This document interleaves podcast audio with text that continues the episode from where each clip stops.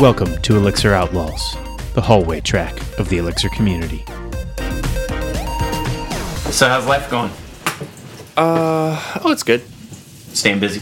I ob- obviously yes, always I've got too much for going on. For good on. or for ill. yeah. Well, you got you got to do what you got to do. Got to pay the bills, right?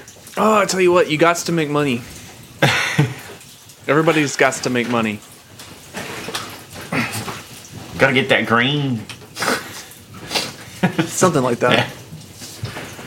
I've been I've been too busy, so um, I know this is going to come out after, but we're really sorry that we haven't released episodes. We've recorded them. They're just They just aren't getting released. they just aren't getting released because we've been. I think all of us have been a little busy. Summertime, ending summer, getting ready for conferences, getting ready for uh, training. Yeah. Ugh, Yeah, Ugh. it's that's hard. It's a lot of work, man. I don't know how you do it. I don't know how I do it either. Just just guess. I mean, I do know how I do it, which is to say, inefficiently. That happens. That's okay. That's that's how I do everything. I'm uh you know it's like two months out, three months out, October for Gig City. Oh, for yeah, for Gig City. Yeah, and I'm I'm like I'm completely at a loss for my talk. Uh, I've I've done like two brainstorming sessions on just topic ideas, and I, I went through two or three topics and and uh, tried to do like you know the preliminary talk. That's kind of how I do it. I try to see what I can just blurb out of my head without looking stuff up, and I, felt like they were going nowhere. So I don't know, stressing out about that. We'll see. It'll be exciting. Either way, you just get up there and wing it, right? Yeah, exactly. No slides, just talking. exactly. Uh, so I've been hearing a lot of people lately um, talking about like, why don't we just use Erlang or um, Erlang documentation, Erlang syntax. I don't know if you have any opinions on that. On Erlang? Yeah, or like why don't we just use Erlang? I don't know. I don't got time for that. I really like the tools in Elixir, like Mix and things like that. That- That's what. I like. what I mean, me. I would not write. What's the right way to say this? Uh, I'm in this community to write Elixir, and like I wouldn't write Erlang. Like if Elixir didn't exist or whatever, like I would just move on. Yeah, I can. Like I don't, I, I don't, I don't have any justification for that. I have no logical, thought out justification for that. But if you told me today, like we're taking Elixir away, do you want to move to a new runtime or do you want to just learn Erlang? I can tell you immediately that I would just move to a new runtime. Why is that? Why? Emotional? No, I mean, yeah, 100% emotional. Like, I don't have a single logical thing, and that makes no sense. Like, on the face of it, it makes no sense. Right? Because the ben, like, you know, one of the major benefits that we get is the runtime. But I don't know. I just wouldn't. and, and the documentation. Yeah, I mean, just, well, there's a whole bunch of stuff. But yeah, for me, like, I don't know. I'm not saying that anybody who feels differently is wrong or something like that, but like, I mean, just for me personally, like, yeah, I would just, I just pack up, So, I carpet, carpet bag on out of here. I, I see, and I, I kind of feel the same way as you. Uh, and and I like Erlang. I've done Erlang in the past, uh, but I didn't jump on it. I didn't want to keep jumping on it. It was like, oh, it's cool. The runtime's really awesome, um, but I never felt like I really liked working in the language uh, and and I've debated recently of trying it again, um, doing a little more, at least to give back to the community because I think giving back to, you know, you, you give back to like Hackney or something, then you're still giving back to the the Elixir community. So I think learning some Erlang to to be able to dig in and and give back in those ways is great, but I still don't enjoy writing it uh, like I do Elixir and I think that's what drew me to Elixir ultimately is I had you know a little bit of Ruby, so I heard about Elixir through the Ruby community. I had some Erlang experience, but it took that Erlang experience and made me enjoy it instead of feeling like the only reason I wrote Erlang is because of OTP. Right. Well, and the heart wants what the heart wants.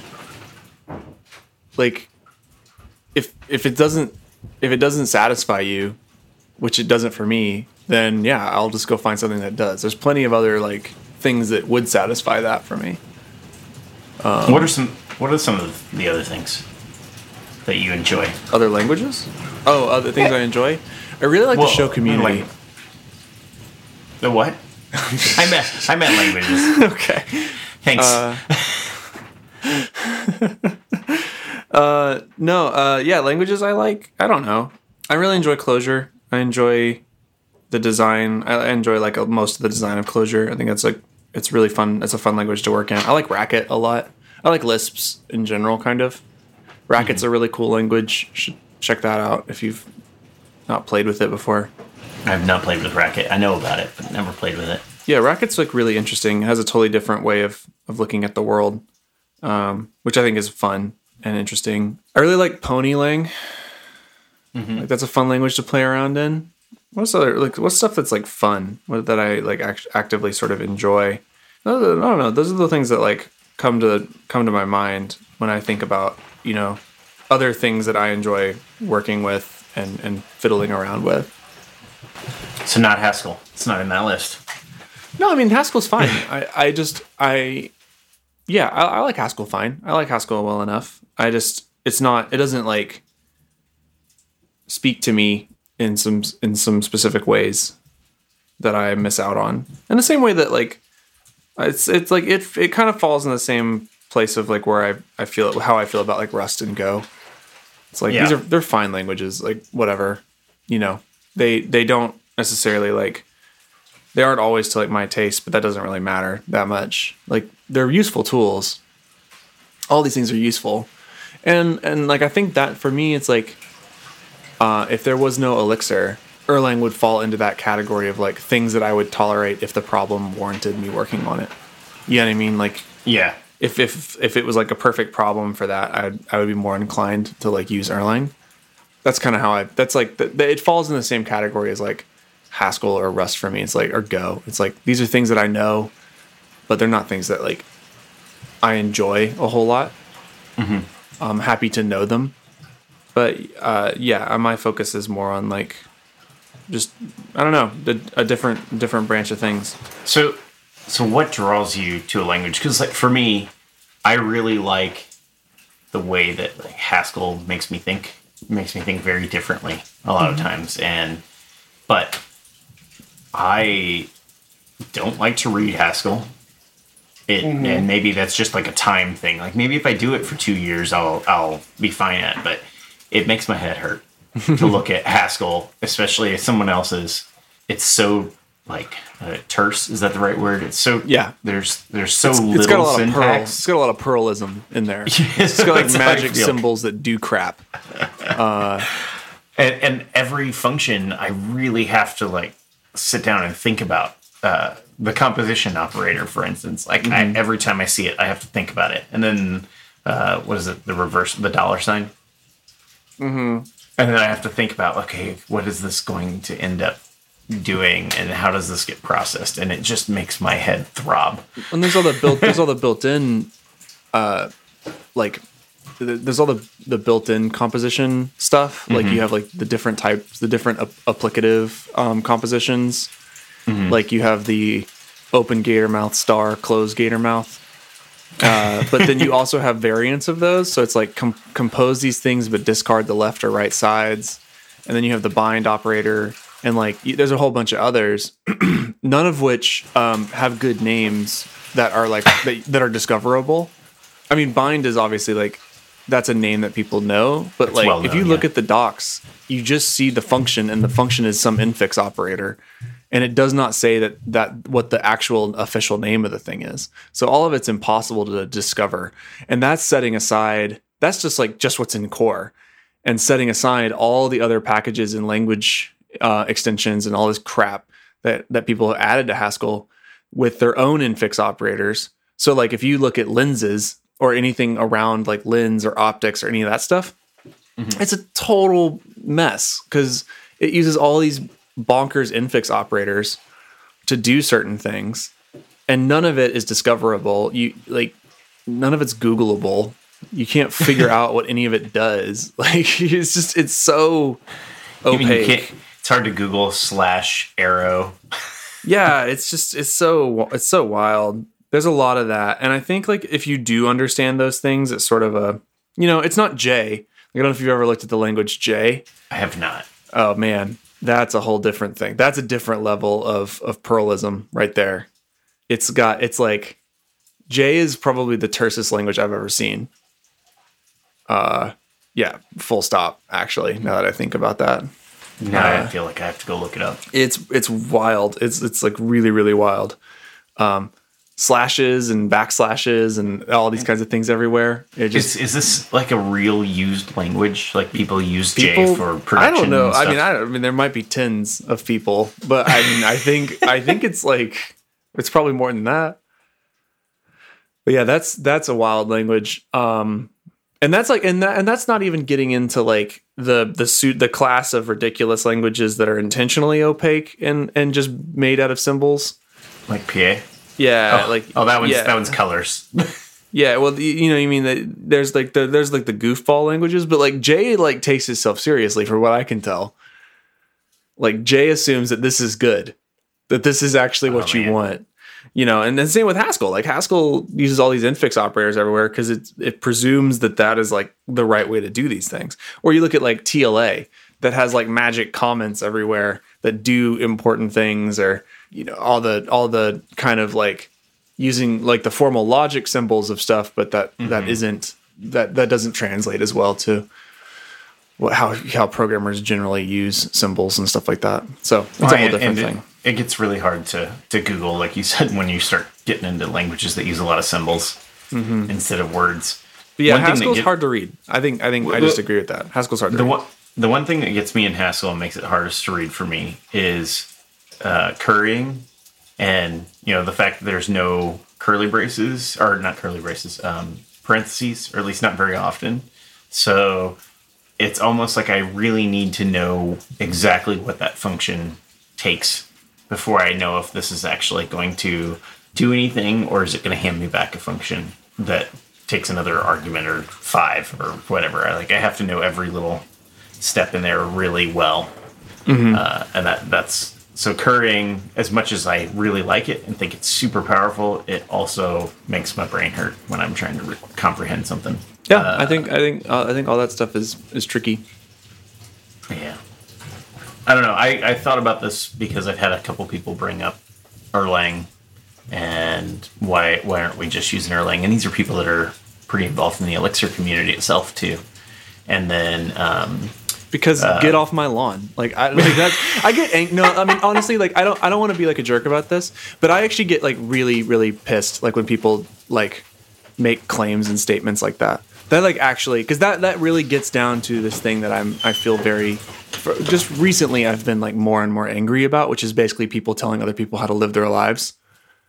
And that's what that is to me. That's because it's, it's a pseudo judgment on everybody who decides that like they don't want to do that and there's freaking good reasons that like people choose to do whatever they do uh, not the least of which is it's my decision. Like it's my time. You don't get to come here and tell me how to spend my time. If you want to come over here and mow my lawn you can tell me to use erlang instead of elixir. Well, uh, and i'll be happy to listen me- to you I don't mean that they're telling me to do it. They're just saying why don't we? And and and it posed a because an f you question. that's why. Like no that's like even asking that question is galling to me. Asking Well, that well- question is is not you. I'm not i'm not mad at you. I'm not i know you're just asking me but like asking that question at all like uh presumes that there's a right answer there and screw you. Like because i don't want to. How about that? That's my answer to mean, you.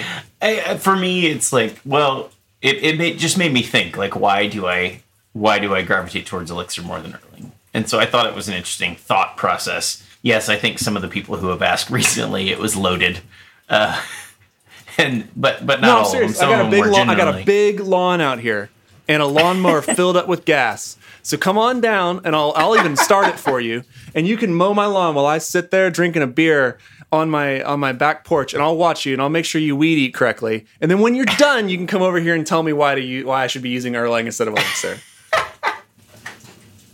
Awesome.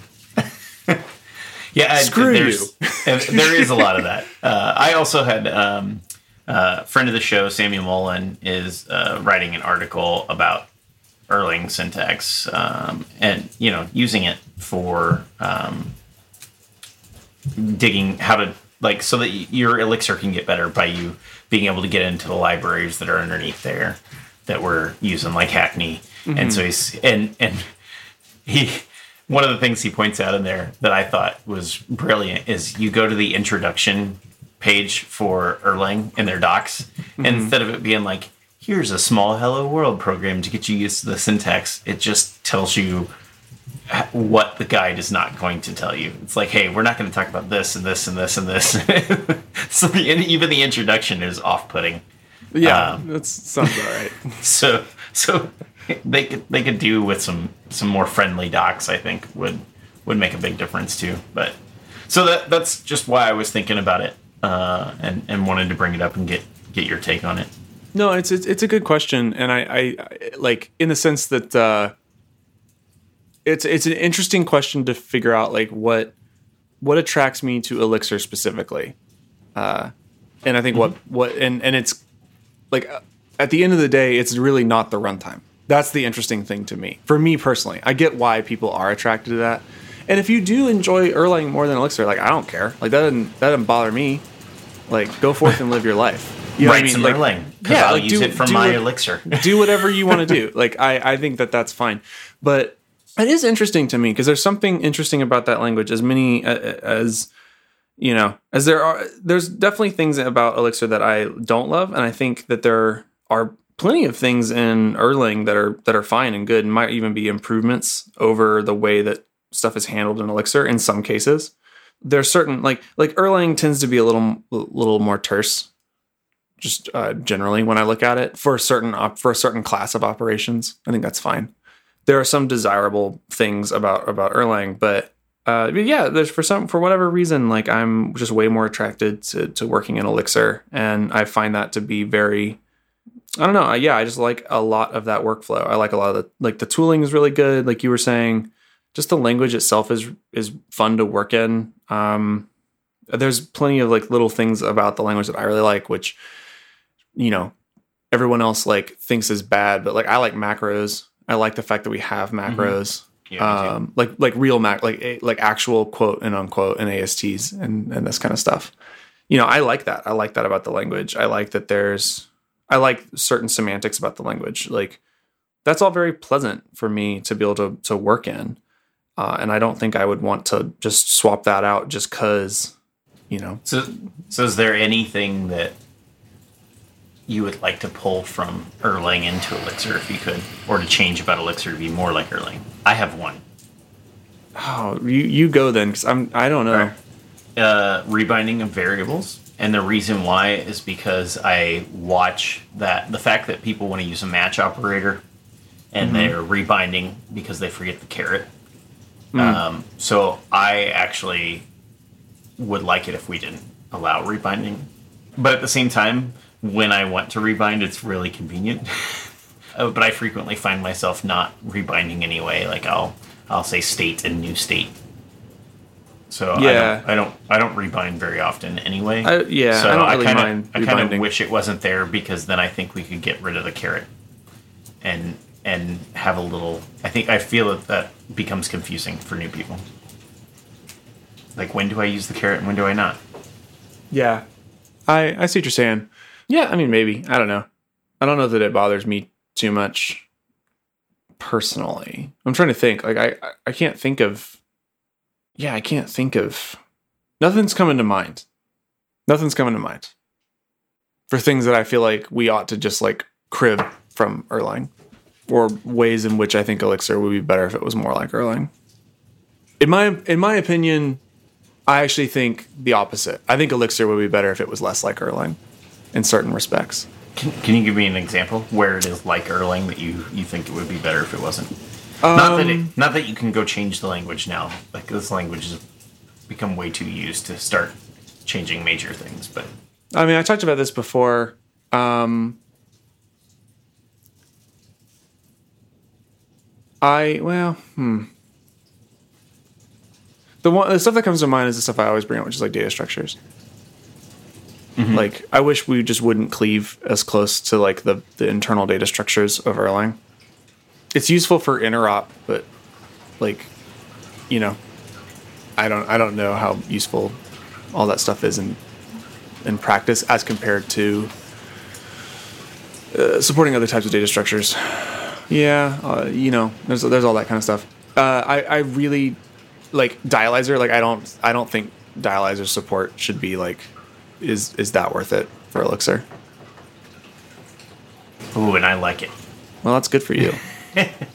I think like I, I said this on the uh, on the on the episode I did when I was sort of by myself, but I, I actually think like that's the first thing I would remove from Elixir if I had my way around it is I would I would remove like the the type all the types declaration stuff and spec declaration stuff that like explicitly ties into the dialyzer stuff. Like I just remove you- that. Would you want a different type declaration syntax or Yeah, I mean? I, no, no, no. I think like I think like having the type declaration stuff exist is really useful. Like documentation. it's good for documentation, all that stuff, but it also needs to be verifiable. And right now, it's not. Like because all this, like, not everybody even runs Dialyzer on their projects. Dialyzer is not very good. Like for for working Elixir people. Um, Why like, is it not very it good? because it doesn't because uh, uh because like so dialyzer already is like you know it it it's based on the whole sex success, success typing stuff it um you know it's not supposed to give you false positives and all those kinds of things except in elixir it totally can give you false positives because it doesn't understand elixir like it's a first class thing right so you have to do this like compilation step and then get down into the, you know, you get you got to get back to Erlang before you can kind of run it against it. And then on the way back out, you have to do a translation back into Elixir in order to give meaningful errors. But also because of the way that Elixir works, as far as I understand, Dialyzer has a much harder time inferring things because it just has less like access. It has less knowledge about the about the system, and then there's like certain things that it just doesn't know anything about, like basically like anything that uses protocols. Yeah. It yeah, just uh, doesn't know anything about that, I- and then I've it breaks. So it breaks constantly on protocols. I've seen macros for uh, implementing protocols for every type, basic type, so that you don't get the dialyzer warning. It just Yeah. implements them to throw an error. and it's just it's like it's a chore to set up uh, it's a chore to run it's a chore to add to your project and have it like and, and like gradually add it and have it fix errors like and, and even then it's like it's the it's a false sense of security because like what are you catching? You're catching like the lowest possible hanging fruit. Um and i i honestly for me the the the roi on that investment is not there. And i think having it built into the language is useful in as much as it's useful for documentation. But because it's attached to the dialyzer like syntax and all this crap it locks out the ability to do anything different.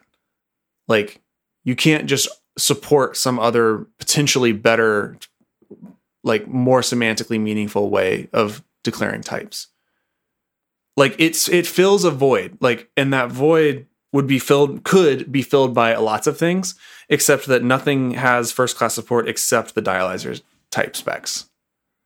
Those are the only things that have like language level support. And i think that that is sucky because it it means that we're locked into that as like the de facto standard way of like expressing the shape of data and i i just like fundamentally don't think that that's a good like it's it's it's it's a fine way to express data but it's not rich or expressive enough to do interesting Yeah. things Yeah, I think you could you could build something new that does the same kind of thing, but you would you would really want to use the exact same syntax uh, for expressing the types if you wanted it to be heavily adopted. Like, Well, I don't. I don't even think that heavily adopted in Elixir, so I don't even really think that that's much of a problem.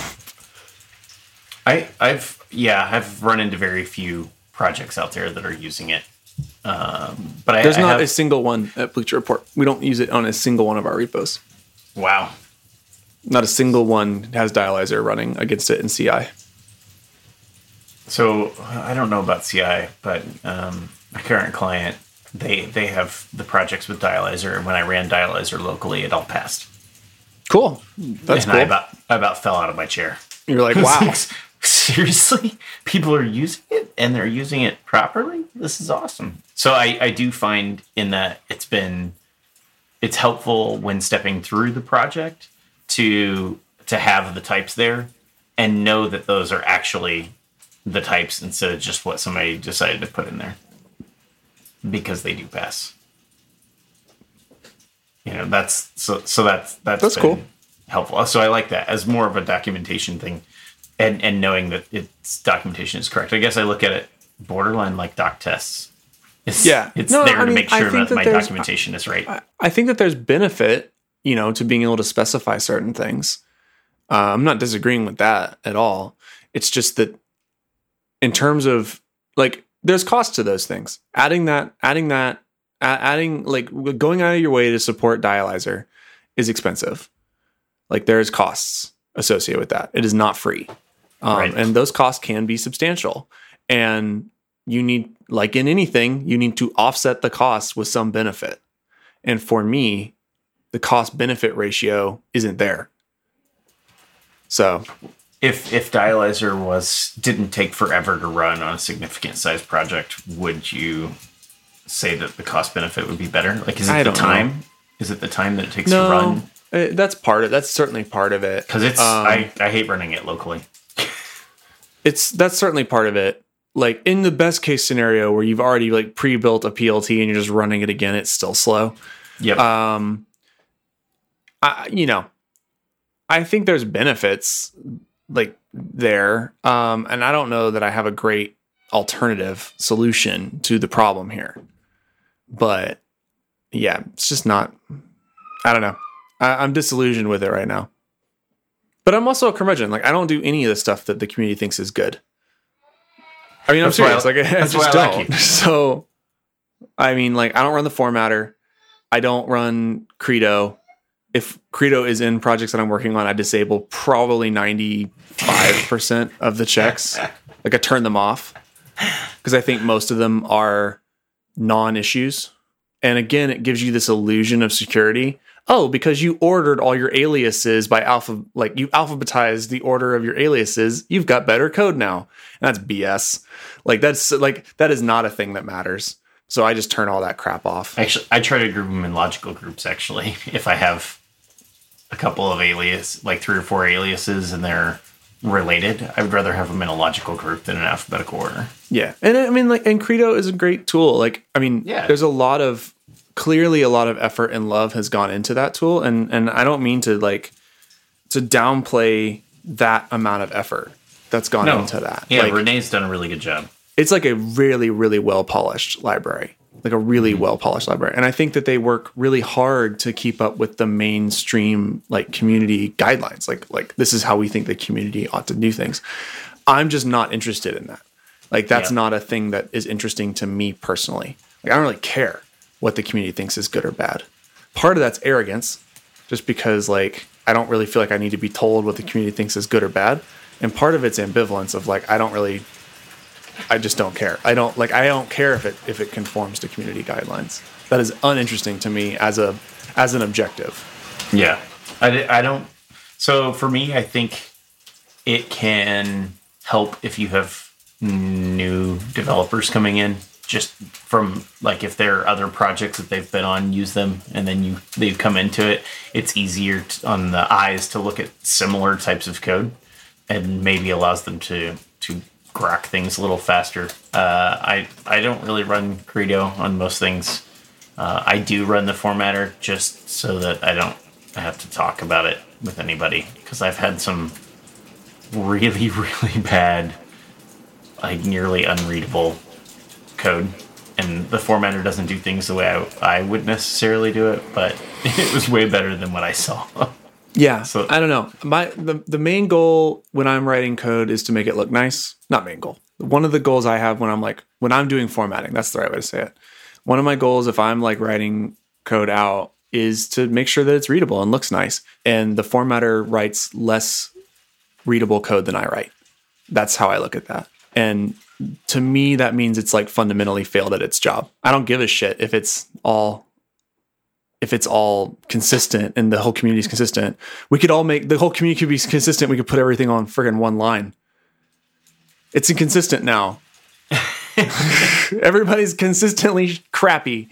like I just don't care. And the and like consistency is not is a non-goal. Like readability is a goal. Consistency is a, a complete non-goal. And the the fact that like because consistency doesn't mean anything. Because you could be consistently bad everywhere, but it's consistent, and you've like checked the box. It's like saying that you know 100% test coverage is good. Like that doesn't mean anything. It's a, literally a meaningless uh, metric, right? Because it doesn't tell you anything about the about what you're actually testing or the problem space or or how well any, anything works, right? So like consistency is like a non is to me a, a super non goal. Readability is like a real goal, but readability is a hard thing to to support and to do unless you do it by hand. And as far as I'm concerned, my code that's written by hand is more readable than what the formatter will produce by default. I, th- So I, think just don't the- use it. I think the problem is there's this uh, a little bit of aesthetic and stuff that just can't be expressed in something like a formatter. Like they they can't say, well, this line it's okay that it's three characters longer, like because it is way Right, more readable. So there's there's some rules, decision points, yeah. Mm-hmm. right? You you don't have a bridge formatter for engineers, so that everybody's Mm-hmm. bridge looks the same, um, because there's different form and function. So I, I get that. I still run it, but but I understand. That's good. I mean, I mean, from I have to run it for most of our projects. Like it's it's enforced on most of our repos, which is fine. But like, I don't have it set up to like you know, it's not hooked into my editor or anything like that. So on all my personal stuff, it's it's just unformatted. It's, Keathley formatted. Keathley formatted. Mm-hmm. You should you should write about Keathley formatting. No, because Actually, what's the, go- what's even just- what's even the point? No one's going to use it. Like I'll no one would read- care. I'll just go read your open source, and then learn Keathley formatting that way. But this is kind of what I mean. Like I just don't. I'm just not like ambivalent to the whims of what the community thinks is good or bad. Like it's just uninteresting to me Yeah, as a as a discussion to have. you, you'd rather talk about how to design a distributed system than what the code looks like. I'd rather talk about how to build like good software that works and like the like stuff like discussions about like like stylistic choices to me are the most self-indulgent non-issues like and they're also just they're they're like literally non-issues. Like they literally don't matter. Like on the scheme of things. Like on the on the and on the big on if you're looking at like actual big picture right? Like at the very like if you're looking at the pyramid of problems that we have in software development at the very top at the actual very top is did i understand the requirements that were asked of me like did i did i even un- did i even get past step 0 did i even understand what the business wanted? That's actually a hard problem. And like figuring out how to verify that like did i even understand that is like a personal goal that we all should like uh, strive to to achieve right? Like figuring out how to get good at that is like really important. And then right below that is did i build a thing that is correct given that i understood what the requirements were. And those two things often go hand in hand. Like you just misunderstand the requirements you just build the wrong thing. But it's it's also equally likely that you fully understood the requirements but then what you built was wrong. And figuring out how to verify that is also very hard. And those are like way way way at the very top of that pyramid. And then there's a giant gap And then below that are are actual problems, like technical problems. And those technical problems are like concurrency. You know, did I like am I going to lock this thing? And then below that's like performance. Like is this thing fast enough to actually do what I need it to do? And then below that is like fault tolerance. Right? You have those kinds of things. And then there's another giant gap and then way way way way way below that is do the types line up? Like did I did did I get the types wrong? and that's like I a super were- non-issue for the most most time. And then way, way, way below that, literally below the surface of the world, below the line, a complete non-issue, but an issue that we make for ourselves is how does this code look? You wait, wait, wait. You just said a little bit ago that you format it better than the formatter. So the way Yes. the code looks matters to you. but I do understand that the format is like the least of our problems. There we have Right. so many problems that are so much harder than formatting that Well, that that's- maybe I- we that's should more to say, concentrate like- on the harder problems. That's more to say like this is why I, I feel completely justified in like disregarding the formatter. But this is why I, I've decided that it's okay to use. Like we have the think- same justification. Yeah, for yeah, that's fine. it That's actually ways. that's actually totally fine. Again, and but that's my point. This is why it's a non-issue. Because if it was an actual issue, we could probably actually come to a consensus about this. Like we, it would be much easier to decide how we felt about it. yeah. But like, I mean, it, it goes back to like the way I feel about like, you know, being told to do Erlang. You know, like, nah, you can come over here and mow my lawn. Like the appeal to authority of this is how the community does it is is not a good enough justification for me to do any given thing. Understood. Understood. And and so like left to my own devices, yeah, I'll just do it however I want because it doesn't matter. And I'd rather it like look nice to me. yeah. I do what I want. Uh, That's fair. That's fair. Uh, you, you should be like able to look at your. we could have an actual with the way it discussion like if, if this was a thing that was even like in the pyramid of things that matter we could probably have a discussion about it but it's, It's- super not we should we should make a, a food pyramid of of things to discuss in Elixir. i mean but everybody's gonna have their own pyramid that's the pyramid for me like you're all gonna have your own pyramids Oh well, I when you're telling me your pyramid, I agree with you. I just go the opposite direction in how I handle it. It's like just run the formatter. Like who cares? Move on. Formatting's not worth talking about. Move on. Um, Although I think that's- that's the valid, too. The formatter is is one of a million reasons why I don't use Go. So, but I I you know I I do miss that the formatter. I think also takes a little bit of, and this this is going to sound maybe maybe pretentious, and I could see you as being a person who would be like, "Shut up, Amos." so go ahead. But it takes away a, a bit of artisticness to writing code. no i completely agree with that Okay. i'm not gonna tell you to shut up about that like i i no i completely agree with that at the end of the day like this isn't engineering as much as we like desperately want to cling to that title right Shh, like shh, don't, don't tell anybody. this is this is you know the best software is books. It's novels. It's not bridges.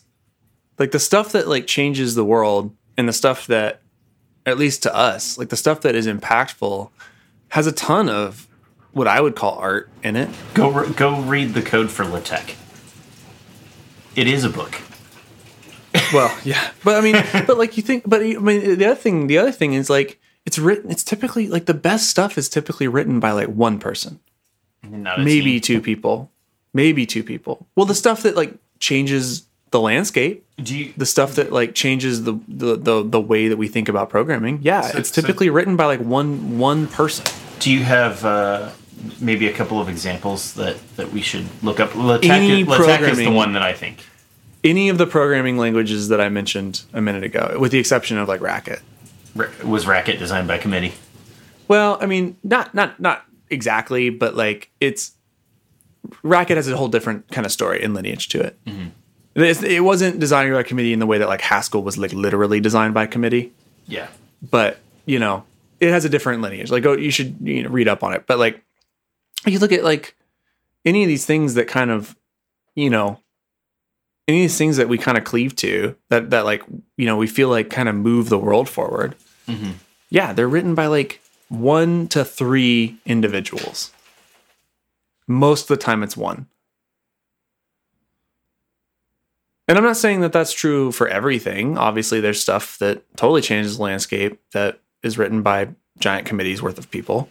Yeah. But I think it's it's there's a shocking a shockingly um it turns out that the things that people really like or at least point to as like interesting or good design are written by like you know a singular human I, w- I wonder how much that has to do with whenever you're looking at the design that it, when it's a single person, there's a lot of consistency there. And I wonder if that has something to do with it. i think it's consistency and i think having one of you it means that there's constraints around it like you just can't build all of it Right. you know and and let and and like you know that's a well observed thing like you get more people involved and now all of a sudden there's all this like room to build all the interesting features and then you get a much worse design at the end of it. Because now you now you can do all the things so you do do all the things and you don't make any of the interesting choices that you could have made. And obviously these projects grow and then get adopted by much you know many many many more people and then they all get involved and you can support sort of a larger ecosystem. But you know if you look at the things that kind of that are interesting like the interesting works that are out there yeah they're started by individuals The uh, the beginning, even Elixir, like at the beginning, it was one. I mean, Elixir, like Clojure, Git, you know, like these are all things that like are started by individuals with like a goal. And then, you know, obviously they get adopted and they get much more traction and all this kind of stuff. No, and then you, get, then you get the there's help. all these you there's get the all this help prior art. it, right? But You know, obviously you, everybody's kind of stealing prior art from all these different places and all this kind of stuff. But like, but yeah. And so I think it would be impossible to have any individual like that without with with a set of design criteria and a thing that they really want to build for that for that not to be considered art. You know, for it for it not to be at least a little bit of an artistic expression of of your own self, which is all that art is anyway. Like you wanted to bring something into the world and you did. Like yeah, for me that's totally that's that's like that's when I'm feeling most fulfilled is when I figure out when I want to bring something into the world and then I have like liberty to uh, to apply whatever I want like onto that. To use all these different experiences I've had or creativity or whatever to like bring that to bear on the problem. And I, I'm uninterested in in like whitewashing programming down to this, you know, to bridge building. Mm-hmm. That's like much less interesting to me on a personal level. Like that's less fulfilling to me on a personal level. There's value in building bridges. and you can make them pretty. And- There's some artistic stuff that goes into that too. but- Sure, but but I think yeah, I think that you, there is a there is the ability to do both, right? But you know, Most- that's that's my take on it. Most bridges are built for utility only. Yeah. they all look the same. How many overpasses have you seen that are super exciting? yeah, not not a lot. So I've I've got to get out of here in a little bit, but I I really wanted to just I'm I'm excited about going to Elixir ElixirConf and Lazy River Conf and all the stuff that we've been putting together for a Lazy River Conf that I think is going to be super exciting. Yeah, I'm really really excited. I'm I'm getting more and more excited to be there. Hang out with people. Mm-hmm. That's the, that's my that's the thing I'm excited most about. Yeah, I, I miss my friends. Yeah, it's been a while. I feel like it's been a long while since I've seen anybody. Since when was the last time Lone Star? Is that your last conference? Yeah, I think so. Yeah, it's been a while. I have a bunch of them right in a row now, though. Strange Loop, Papers We mm-hmm. Love, Elixir Conf, Gig City. My my fall is full. Yeah, my the the tail end of this year is going to be jam packed with stuff. That's how I feel about it right now. And right before Gig City is a Code Code BEAM Lite in New York too. It's coming up. Mm-hmm. That's so that's cool. I don't think I'm going to be able to make it. It's too close. I have two two conferences in a row. I've done that once in my life, and when I came home, my wife was like, "All right, you, you were gone too long." So Right.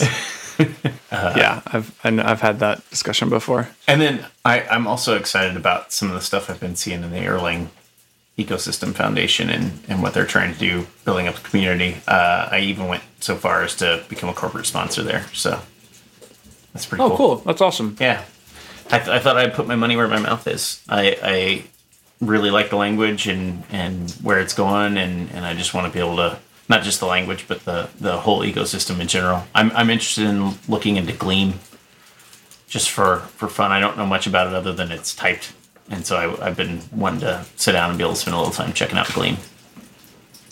And Yeah, I- that'd be fun. Uh, it seems cool. I haven't really looked at it. yeah, I don't I don't know much typing. That's it. Yep. So we'll I'll have to I'll have to check that out. Uh, and if you don't know about the Erlang Foundation, I'm not talking to you now, but but all the listeners, like go go check it out, see what you think, give feedback. You can give me feedback. I'm on the marketing team, or you can you can just uh, search around on the site, talk about it in the community, and and see how we what we can do better to help serve the community. Thanks, Chris You're welcome. for letting me spill all those beans. And don't forget Yeah, to stop by and see us at Lazy River Conf. I don't know if this this should come out before then. Maybe not. I don't know. Maybe. We'll see. but but stop by, see us. Um, we've got uh, some special edition stuff that will only be given out at Lazy River Conf, and a- and after that they will not be ordered again. They will be gone. They will be it's gone. going fast. That's right. Gone forever. All right, Chris. Have a great day. All right. Later, man. Talk to you later. Bye.